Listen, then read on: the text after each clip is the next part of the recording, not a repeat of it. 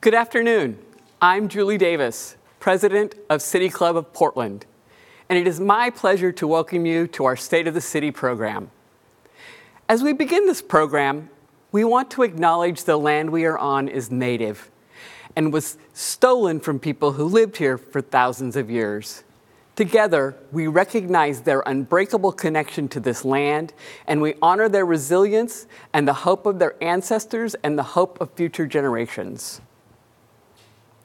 I want to thank the many people who made today's program possible, including producers Bobby Regan, assistant producer Leslie Johnson, City Club Communications Manager Kayla Kennett, our American Sign Language interpreters CM Hall and Tammy Richards, City of Portland communications staff, our moderator, Rukaiyah Adams, and the entire Volunteer City Club event committee. Thank you to our community partners, Chevron, The Standard, Northwest Natural Gas, Kaiser Permanente, and Tonkon Torp. And also our supporting sponsors, Regence and the Center for Women's Leadership. Thanks also to our media partners, X-Ray Radio and Open Signal. And now, for our State of the City program. Our moderator for today's program was scheduled to be Rukaiyah Adams, Chief Investment Officer at Meyer Memorial Trust and a member of Meyer's executive team. Unfortunately, Rukaiyah has come down with COVID. She is very ill today and will not be able to join us.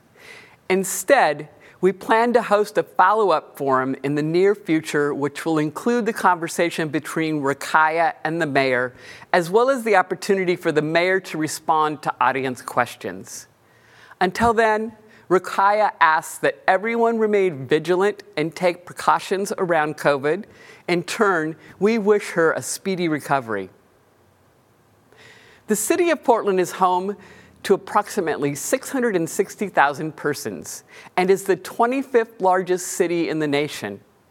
It is our honor today to host the mayor of Portland, Ted Wheeler, as he delivers his State of the City speech. Ted Wheeler is the 53rd mayor of Portland, now serving in his second term.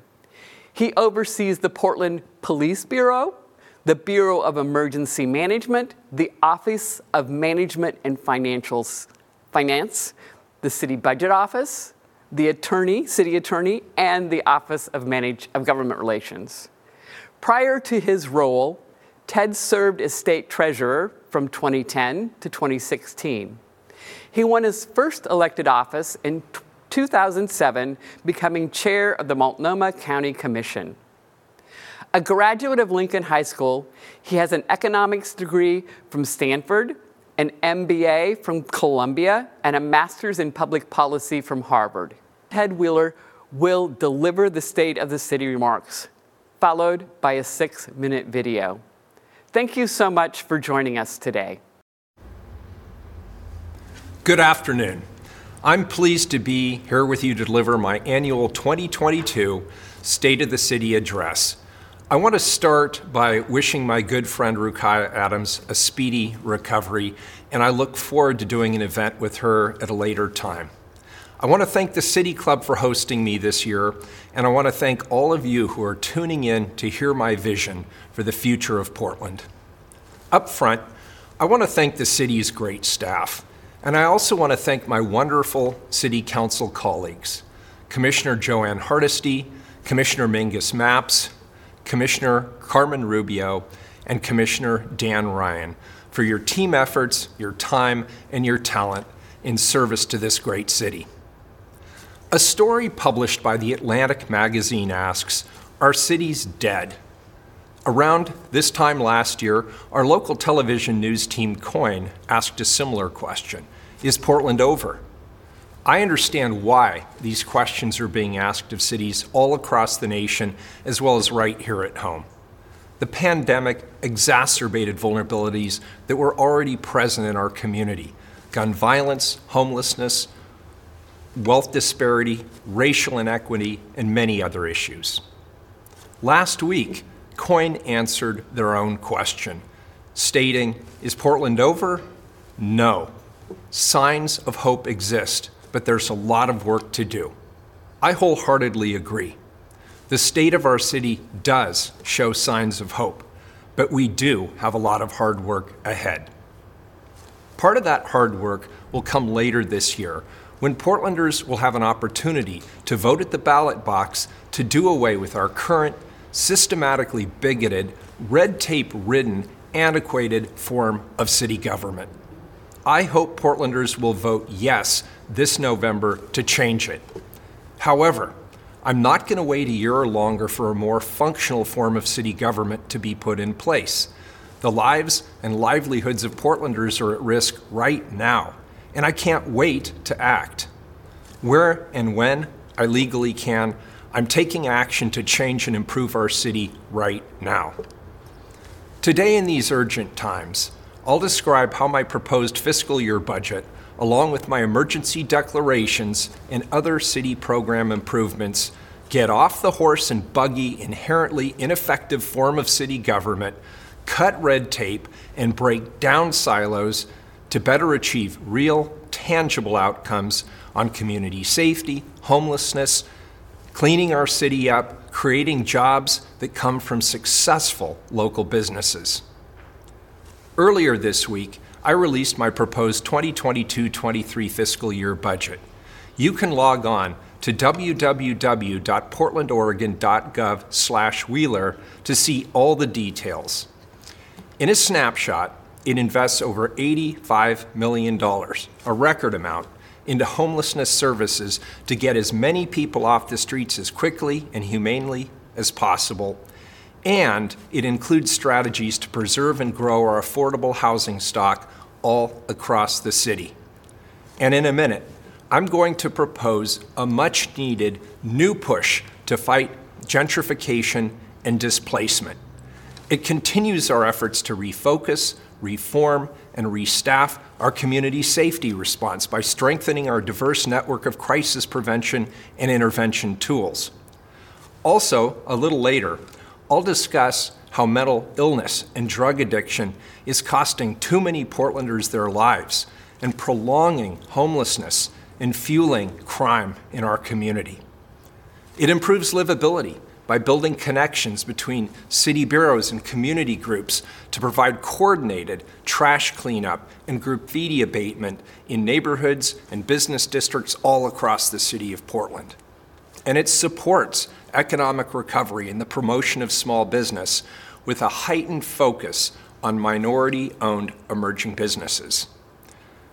I've called my budget a budget with ears. These immediate, actionable investments address our most urgent problems, what Portlanders rightly demand, while also seeking to move forward on our goals for equity, a cleaner environment, and better basic city services.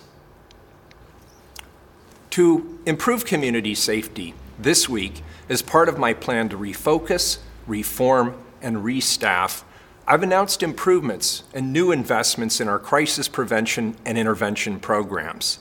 To refocus a better city response to mental health related 911 calls in both our spring budget process called the Spring Bump and in my proposed annual budget, I expanded Portland Street Response Services to become citywide and operate 24 hours, seven days a week.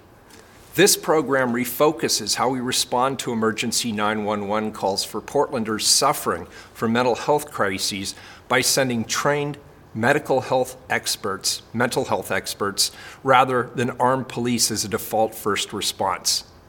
In my effort to reform community safety in Portland using existing resources, we created the Focused Intervention Team, also known as the FIT.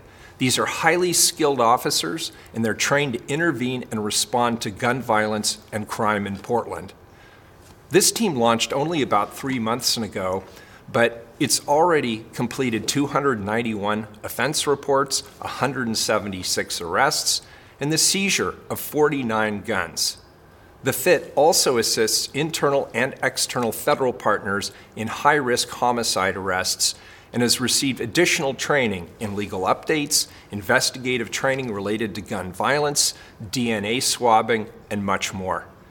The FIT is an example of my new community led policing model, and it receives guidance from a community oversight group who assisted in the selection process of all FIT officers.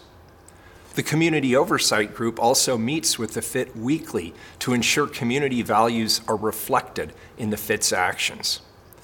I'll be looking for opportunities to expand the FIT model to other functions within the police, within the police bureau, like crowd management. True reform is driven by accountability. Portland is the last big city in America to not require public safety officials to wear body worn cameras. My colleagues on the City Council and I are working to change that, and we're well underway, field testing different options to decide which technology is best for the City of Portland. Last, given our 28 year staffing low in police officers per capita, I remain committed to restaff the Portland Police Bureau. I've taken creative approaches to add new staff and to ensure that we're retaining the best police officers currently serving the city. Interest in the newly retooled Retire Rehire program I announced last fall is now in the double digits. Recruiting for new police officers and staff, which was put on pause during the pandemic, has seen an increase in applicants ready to step into the role. I'll be calling on our state leadership this year to offer more training academy opportunities to help address the backlog of police officers who are ready to begin their training to serve our community right now. In addition, we're developing ways to expand the use of unarmed staff to improve public safety, especially in relation to property crime, by expanding the Police Bureau's Unarmed Public Safety Support Specialist Program, known as PS3s, to three times its current size. A recent independent evaluation found that a PS3 officer can save four and a half hours of patrol officer time per shift. This, in turn, allows sworn officers to focus on dealing with the more pressing and dangerous criminal activity taking place on our streets. I want to thank my colleagues on the City Council for supporting the expansion of the PS3 Police Bureau program. And finally, my team and I are always evaluating what is working and what can we improve upon. That's why today, right now, I'm proposing to my colleagues on the Portland City Council to move the city's crime prevention program, which is currently in the Office of Community and Civic Life, as well as the Office of Violence Prevention, which is currently within my own office, to the new Community Safety Division. The potential combinations and synergies between a co located crime prevention and gun violence prevention program is obvious. Through refocusing, reforming, and restaffing community safety in Portland, we're making great strides towards making our city safer, more transparent, accountable, and ready to take on the severity of today's problems. Next, I'd like to discuss the issue that consistently ranks as the highest priority from our community members.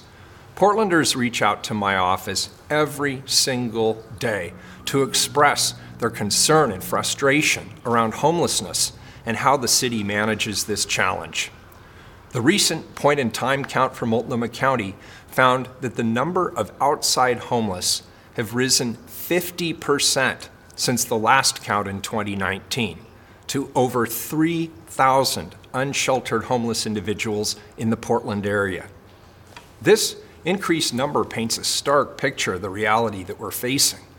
In February, with COVID 19 rates and hospitalizations declining, I began issuing a series of emergency declarations focused on homelessness, which are already showing positive results. My emergency orders streamlined existing city efforts, which allowed us to triple the number of dangerous campsite removals. We're now removing over 30 campsites per week. These efforts aren't just about removing camps, though.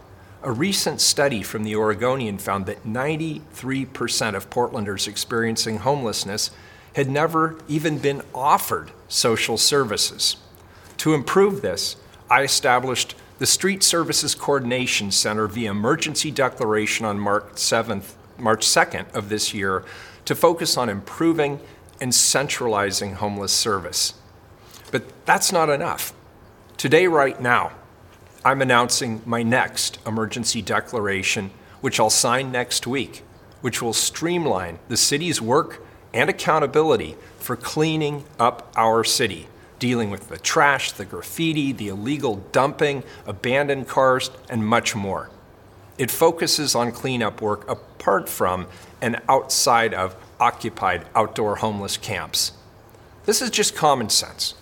It puts one centralized command structure over 20 different city programs and eight different bureaus, which are currently managed by five different members of the Portland City Council. Again, this is common sense. In the weeks ahead, I'll continue to issue more emergency declarations focused on improving critical city services, including reducing gun violence and other crimes. These emergency declarations work together with my proposed budget to propel the investments I spoke of earlier today. While we work to address the present impacts of homelessness to get as many people off the streets as quickly and as humanely as we can, we also need to peel back the curtain and explore the root causes of the issue. The rising costs of urban housing and the gentrification and the displacement that it fuels in Portland and other larger American cities means, as an economist recently said, that, quote, America's big cities could be headed for a period of urban struggle, unquote. Today, I'm offering a community invitation to join us as we build a plan to fight back at out of control gentrification and displacement fueled by sky high housing costs. Like many American cities, especially those on the West Coast, the housing inequities and the gentrification we see today are byproducts of decades of disinvestment and disenfranchisement. Portland's rapidly increasing housing costs are fueling that gentrification and resulting displacement, impacting Portlanders of all income levels, but hitting Portland's black, indigenous, and residents of color the hardest.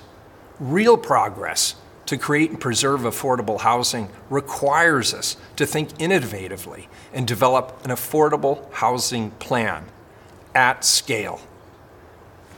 Maybe it's the wonk in me, but I want to give you some numbers to illustrate what I mean by fighting housing gentrification and displacement at scale. These are rough internal estimates of the problem. I want you to remember the following number 20,487. 20,487 is Portland's current estimated affordable housing gap. Despite our historic level of investments over the last few years to build more affordable housing, there's still a gap of 20,487 households who are at risk of not being able to afford to live or stay here. Amongst Portland's neighborhoods, East Portland alone needs an estimated 8,000 additional affordable housing units, representing over one third of the total need in Portland. I want you to remember another number $6.5 billion. Again, $6.5 billion. That's the estimated amount of funds that we need to raise from public, nonprofit, and private funders to close Portland's affordable housing unit gap. Most of it will obviously need to come from the private sector as match with government and nonprofit funds. One of the most important but overlooked investments in my proposed budget seeks to begin the work to prepare a multi agency public, nonprofit, and privately funded action plan at scale for Portland to start to address this massive gap. This affordable housing push must go hand in hand with efforts to help grow the number of locally owned small businesses, to create more jobs that pay a living wage, and to expand access to skills training and career pathways for all Portlanders particularly those who've been historically left behind by our economy. This is a very tough issue. It's obviously influenced by global, national, regional, and statewide factors, many of which are out of the city's direct control. However, Portland has taken on and succeeded at many other nearly impossible issues. Affordability must be Portland's next moonshot. Speaking of out of control issues that are a punch in the face to our city government and which can ruin lives, mental illness and substance abuse disorder or drug addiction. The final issue I'll bring forth today is a humble but frankly desperate plea to our state government health authority. Make mental health program reform a top priority in next year's state legislative session. A top priority.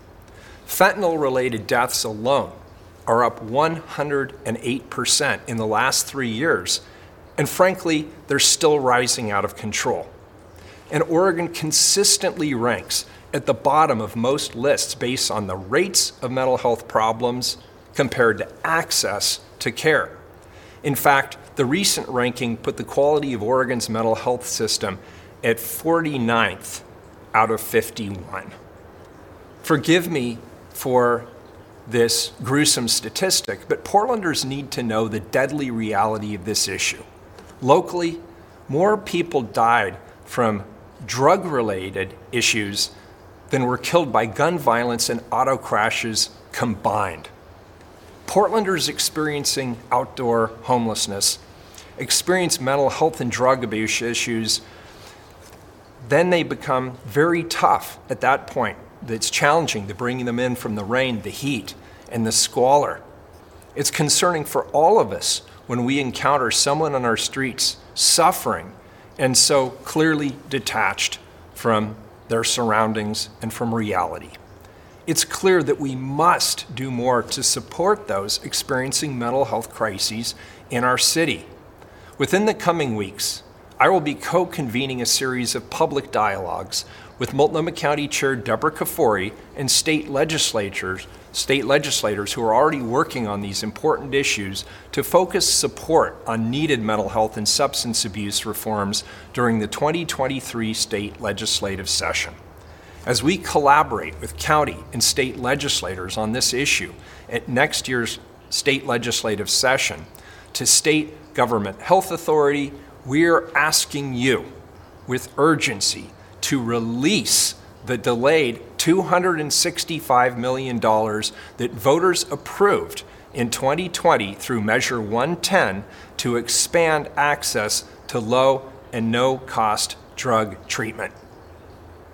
In closing, I want to express my deep gratitude to city staff and to my city council colleagues. I also want to thank the many volunteers, businesses, government employees, and our amazing local nonprofits.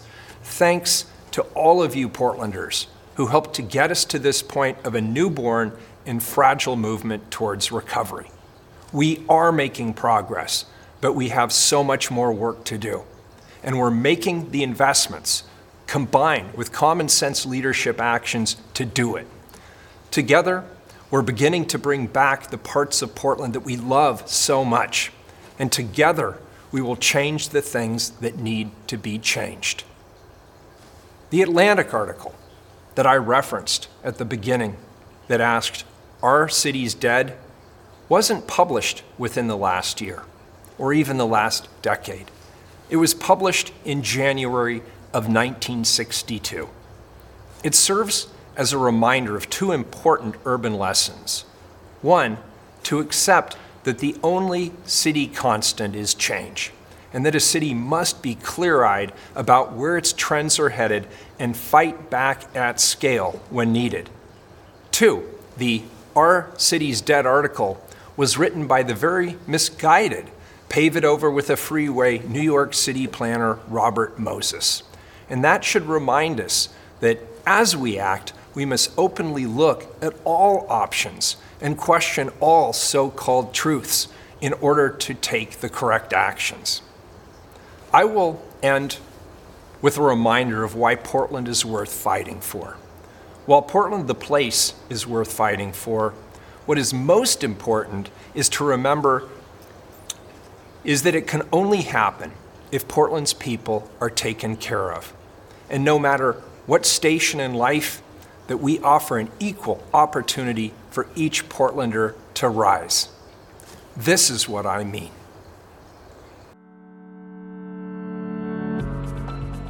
They charged with um, with second degree robbery for it, which turned out to be the best thing that ever happened to me. You know, I had time to get my, my life together. The uh, driver's diversity training program that I went through uh, to get your commercial driver's license, um, it was mainly focused on um, the, the haulers of Oregon, you know, picking up picking up garbage, recycling, and, and stuff of that nature. And it, it was it was I loved it. You know, everybody in the program at at, at some point, you know, we became a family. I've never had a job in my life where I wake up in the morning and I actually look forward to coming to work. My name is Richard Holmes. I graduated from the Driver's Diversity Program July of 2020 and since July 2020, I've been working with Portland Disposal and Recycling, and this is about my 10th month right now. I'll be here till 2031. you know. We have a bike program where they can sign out a bike for the day if they're in reentry. One of my favorite things about working here is looking across the desk and seeing myself sitting there, remembering that moment for myself. It keeps us fresh, it keeps us real. It um, keeps your heart tender. And that's what I think makes the difference between somebody with lived experience and somebody not with lived experience. You've got to experience it to know it. We will feed you, we will clothe you, you will have a hot shower, and you'll have a warm bed. And that's the golden ticket. Nobody wants you to look at them and think, oh, poor man, or oh my God, what is wrong with him? Nobody wants that kind of life. Not just to find them housing, but follow through with them. You know, give them a plan. Say, this is, this is what you need to do this week. Life is about moving forward. You can't be stagnant. You can't go backwards. Life is about moving forward. So this, this is how you, this is your first baby step. Here it is, right here. I love what I do, so here I am.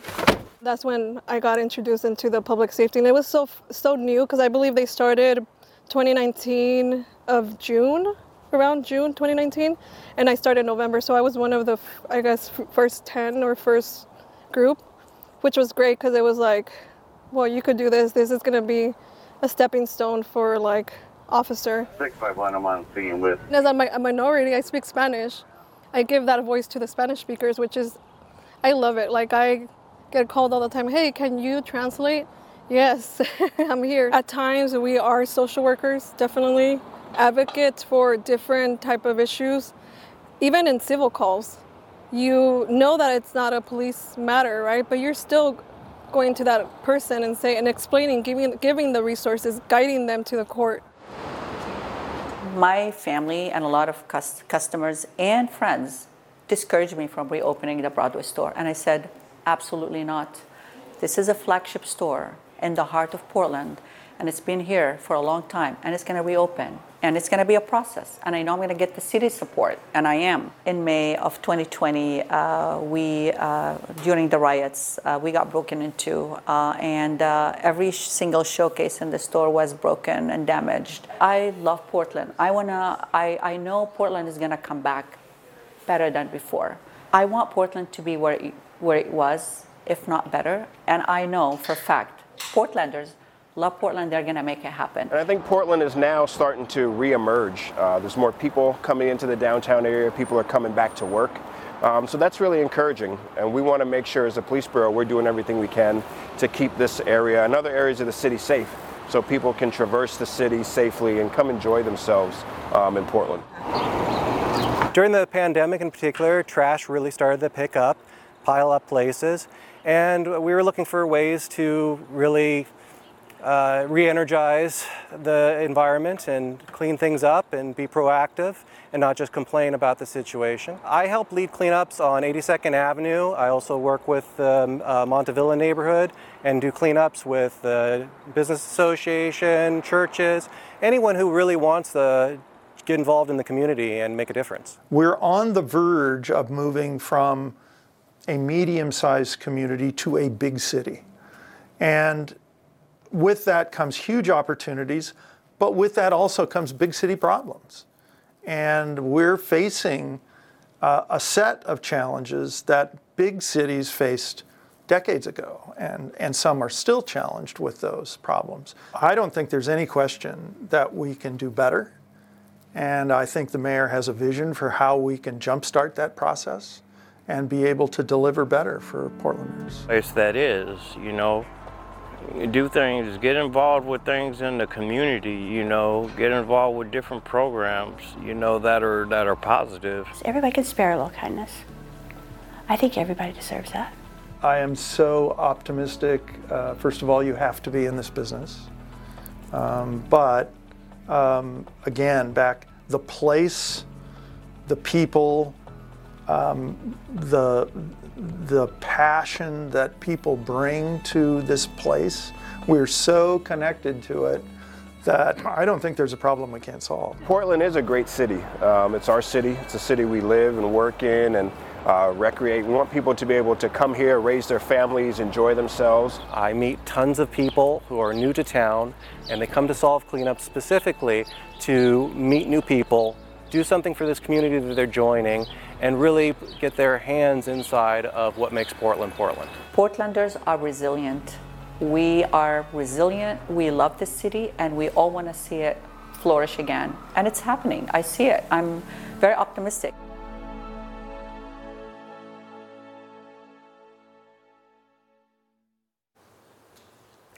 This concludes our program.